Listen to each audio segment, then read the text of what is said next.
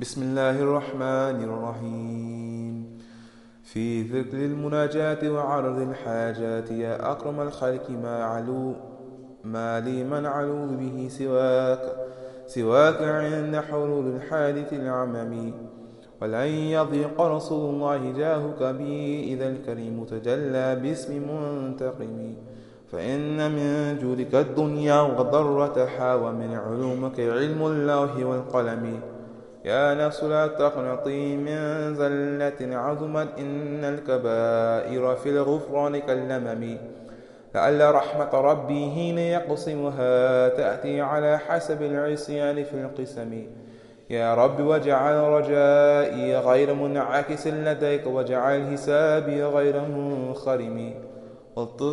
والطف بعبدك في الدارين إن له صبرا متى تدعو الأهوال ينحزم. وأذل سحب صلاة منك دائمة على النبي بمنحل ومنسجم. والآل والصحب ثم التابعين لهم أحل التقى والنقى والحلم والكرم.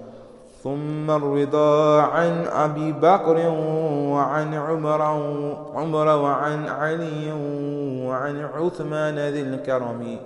ما رنحت عذبات البان بان لي حصبا وأطرب العيس هذا العيس بالنغم. فاغفر لناشدها واغفر لقارئها سألت الخير يا ذا الجود والكرم.